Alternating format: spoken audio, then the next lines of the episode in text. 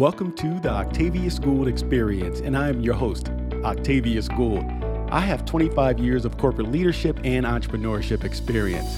But most importantly, as I always say, I am the father of two amazing young women. Today, I am excited to bring to you episode number 3, titled The Devastating Mistakes of Entrepreneurship. I'll discuss the most prevalent mistakes made by entrepreneurs and how you can avoid them. As many of you know, the mortality rate for entrepreneurs is extremely high. You have the lack of financial stability, non-existent leadership skills, and limited resources being 3 causes why many founders of new businesses fail, especially within the first year. I'll break this down a little further and give you the 10 most prevalent reasons why entrepreneurs fail. 1 being poor management. Many small business owners lack the knowledge, the leadership skills, and the decision-making prowess to be successful. In many cases, these entrepreneurs were individual contributors in corporate America and didn't have direct reports or responsibilities that translate well into being a business owner. But that's okay. If you're in that situation, get a business coach, get a mentor. Work with someone who can really help you get acclimated and help you build your business acumen as you build your business, especially if you have a great business idea. It's less about money and more to do with poor decision-making in many cases. So you have to be fundamentally sound as a new business owner because every decision you make in year 1 is mission critical. The mortality rate of small businesses in year 1 is extremely high. And as you get to year 2, year 4, year 5, your chances for success increases significantly. So don't be afraid to ask for help and to tap into resources that are available on the internet. You can Google a lot of information as it relates to building a business, but we all know people who have done it before. So why not tap into the knowledge base of someone who's gone through all the ebbs and flows of failure and success and who can teach you how to avoid the mistakes. But again, I'm giving you 10 right now. So number 2, the lack of financial intelligence is a big problem. Undercapitalization is a common cause of business failure, as we all know, because many entrepreneurs start their business on a shoestring budget. It's important to understand that life is precious and you don't want to procrastinate and put off your dream because you don't want to sit there and watch other people live your dream. But at the same time, timing is everything, whether it be in sports and business, timing is everything. And you need to make sure that you're patient enough to start your business at the right time. You can do it part-time as a side hustle, as long as it's not a conflict of interest with your employer, but just make sure that you have enough money put away to cover a few months of your bills. Some people will say 3 to 4 months. Some people will say 6 months or even longer. You have to make that decision because you know your financial footing, your financial standing, but it's extremely important that you have the cash flow to sustain your business taking a few months to become profitable. And on that note, some entrepreneurs actually misjudge the startup costs. You have to conduct the appropriate research up front before you jump into the entrepreneurial waters. Talk to different entrepreneurs who are in the same marketplace that you're looking to enter. Now, you may not be able to get the information that you want from someone who may be in your direct marketplace. So for example, I'm in Atlanta. I may not necessarily talk to a business owner in Atlanta. If you're in New Jersey, you may not want to talk to someone in New Jersey because they may fear the competition. But reach out to someone on the other coast or just research on the internet because you can find a lot of information that will give you insight into the startup cost for your particular business and your marketplace. Then there's the lack of appropriate cash management techniques. And here's what I mean by this. Unless you were a CFO or you were in an accounting department of your employer's office and company, you may lack the financial business acumen to go into a small business, your startup, and understand how to create financial reports, how to manage cash flow. Again, tap into a mentor, get a business coach, research on the internet, everything that you can to enhance your financial acumen. You will enhance your chances for success significantly if you understand money, if you understand finances, if you understand reports and budgeting. Another issue you have with a lot of business owners is the lack of a sound credit screening. Here's what I mean by that. You know, as entrepreneurs, sometimes, and I can appreciate this, you get desperate or you get excited to get a new client and you'll take on anyone. For example, when I was a business owner in 2001, my executive search firm had an opportunity to secure an agreement with a 15-year-old global company out of New York. They needed, I think, 3 sales professionals in the New York, DC area. But prior to signing the agreement, I spoke to someone who had a relationship or a previous business relationship with the company, and they told me, be careful because they don't pay their bills. Just like some people don't pay their bills at home, there are businesses and companies and corporations out there that just don't pay their bills. And if they're large enough, in many cases, they understand that you don't have the resources to sue them or take legal actions, so they may just draw it out a few months until you give in and then offer you maybe 50% instead of the 100% that you're owed. Well, in this case, I did a great job, got the 3 salespeople, and on top of that, was able to provide talent for them internationally in Europe. They had to fill 2 positions in Europe, and they were having extreme difficulty finding talent. And although I didn't have experience, my firm didn't have experience recruiting outside of the U.S., we took on the challenge and was able to fill those job requisitions in a matter of 2 months. So on top of finding the 3 people that they wanted initially in the U.S., we took care of their international needs as well. When it was time for them to pay the invoice of about $80,000, their CFO said that while he was on vacation, the CEO signed their agreement and he was the signing authority for recruitment and hiring. Having been in business at that particular time for about 4 years and having seen some of this or heard about these techniques, I quickly sat down with the CFO, showed him the agreement and said, is the name on this agreement the CEO of the company? Yes. Am I correct that you report to the CEO of the company? Yes. And I took that leverage along with the fact that I had a relationship with someone who worked at a law firm and said, listen, we can do this one of 2 ways. We can just agree that the CEO is the hiring authority here within this organization. He signed the agreement, so you owe me the money. Or I can get an attorney and we can go through all the back and forth with our attorneys and we're both going to pay attorney fees and you'll end up having to pay me the money anyway in the long run. So why don't you just cut the check now? So, you know, I'm a Jersey guy. They were Jersey, New York dudes. So some people will take your kindness for weakness. So I think once I was able to show them that, you know, I was a business person and even though I was a small business owner, I understood my position legally. And my agreement was ironclad. They cut that check.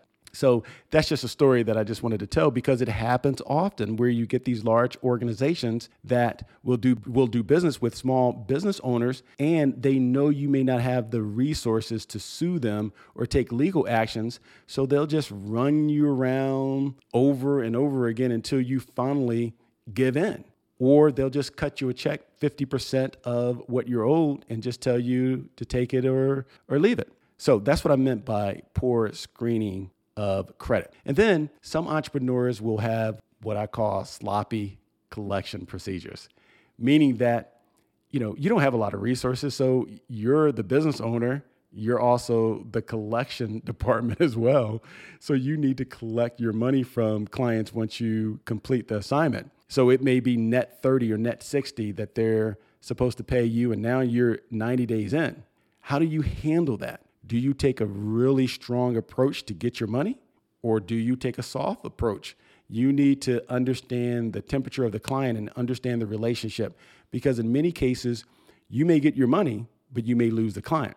So you got to be really tactful in how you approach a client that's paying you outside of that net 30, net 60 window, because you have to get your money because it may be the thing that helps your business survive or maybe the thing that causes your business to fail. if you have a sloppy collection procedure. So just make sure you tighten that up front and figure out how you're going to approach that with each client. Then you also have some entrepreneurs with undisciplined spending habits. And I was there. When I started my business, the first checks were spent before they even came in. And as the checks were coming in, I was spending them. I talked about this in previous podcast episodes that, you know, I was young. It was about 23, 24 years ago. So all I knew was that I was profitable. The business was doing great. I needed things for my business. I needed things personally. And I was taking those checks and living my best life. And then 9/11 happened. I was stuck. No reserve cash flow because I just anticipated that all the checks would continue to flow as well as they had been flowing from month one. So make sure that you don't have undisciplined spending habits as an entrepreneur. Your money should be going back into the business or being put into savings, you know, save for that rainy day, because cash flow is extremely important, as I'll explain in future episodes. You know, there are even entrepreneurs who will start their business and they'll open up this lavish office, nice furniture, the pool table. The most prominent entrepreneurs started their business in the basement of their home, in their bedroom, in their kitchen. Don't be worried about impressing people. You should be focused on generating revenue and cash flow and putting money back into your business. The nice new car can wait. The trips can wait. The bling can wait. The stunting can wait. Be smart, be financially astute, and make sure that you're building your business with cash flow. Then you have no practical experience being the cause of some entrepreneurs failing. You need knowledge in the niche that you're going to go into. You must have a sufficient conceptual ability to be successful as an entrepreneur. It's also important that you have the power to visualize and coordinate, integrate the various operations of the business into a synergistic whole. And a lot of entrepreneurs lack the ability to do so. And in that case, I go back to the need to get a mentor or a business coach to help you along the way. And then I love this one. I call this the Field of Dreams mistake. You know, that Kevin Costner movie, Build It and They Will Come. That's really bad marketing, but a lot of entrepreneurs, you know, that's their philosophy. If I build it, they will come. If I put my business card out there, if I put my website up, they will come. If I go to these networking events, they will come. If I do a podcast, they will come. If I post on social media every day, they will come. And that's not necessarily the case. If you talk to any marketing expert out there, there's a need for you to have a sustained marketing initiative. You must convey the quality of your value proposition. You also must identify creative ways to market without breaking your bank. And again, if you didn't work in a marketing department of your previous employer, that may be challenging for you or for some people. And that's why a lot of entrepreneurs fail. And again, I'm giving you these gems and these tidbits not to scare you. This is a way for you to understand why other people failed in their entrepreneurial endeavor so you don't make the same mistakes. You also have to be careful with uncontrolled growth. And that sounds a little strange to some people, or may sound strange to some people. Why would uncontrolled growth be a reason why an entrepreneur would fail? Because most entrepreneurs want to grow. Well, growth must be planned and controlled. For example, when I started my executive search firm in 1997. We were profitable month one. And I want to say it was the year 2000. The telecommunications industry was booming. You had a lot of CLECs coming into the industry and really disrupting the marketplace. And they were doing a lot of hiring. You're really competing with AT&T, MCI, and Sprint. I think at that particular time in 2000, and this was right before 9/11, we probably had 14 clients all over the US. And we were at that particular time a 2-3 person operation. And we were biting off more than we could chew. Uncontrolled growth. We had vice presidents calling us by the week asking for recruiting help. And every time they called, we accepted the assignment. Now, we were doing a great job. We were never over-promising and under-delivering. We were always under-promising and over-delivering.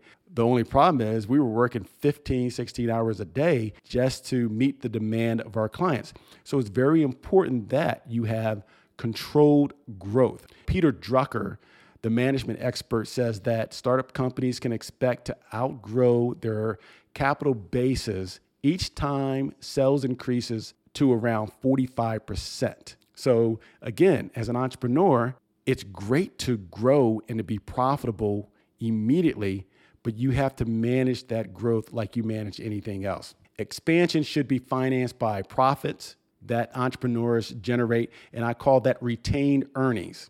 Owners should also consider financing their own growth, or getting bank loans or investor loans will work as well, because as the business grows, problems will increase significantly. So leaders must be competent. Entrepreneurs must be competent. Now, hear that. As your business grows, your problems will increase. So you must be prepared. Also, no strategic plan is a reason why many entrepreneurs fail. I always say people don't plan to fail, they fail to plan. Strategic planning is mission critical, and not just for big companies. Yesterday, I read a post, and it was by a major airlines executive. I guess in the post, the person said, "We don't have strategic plans, we just do things." I think what they were trying to portray is that they didn't sit around a boardroom like their competitors developing all these strategic and tactical plans. Well, the problem is, this is probably an old quote, because over the past year, this airline has had significant delays, not hourly delays. They were having delays that lasted days, weeks. I guess the question is, how is that doing things as your strategic plan working out for you? It's important. I don't care if you're a Fortune 1000 company or a small business, emerging small business, or an entrepreneur. It's extremely important to plan, to be strategic and tactical, and have a roadmap for success within your business. So failure to plan means failure to survive. Another reason entrepreneurs fail is poor or neglected inventory control.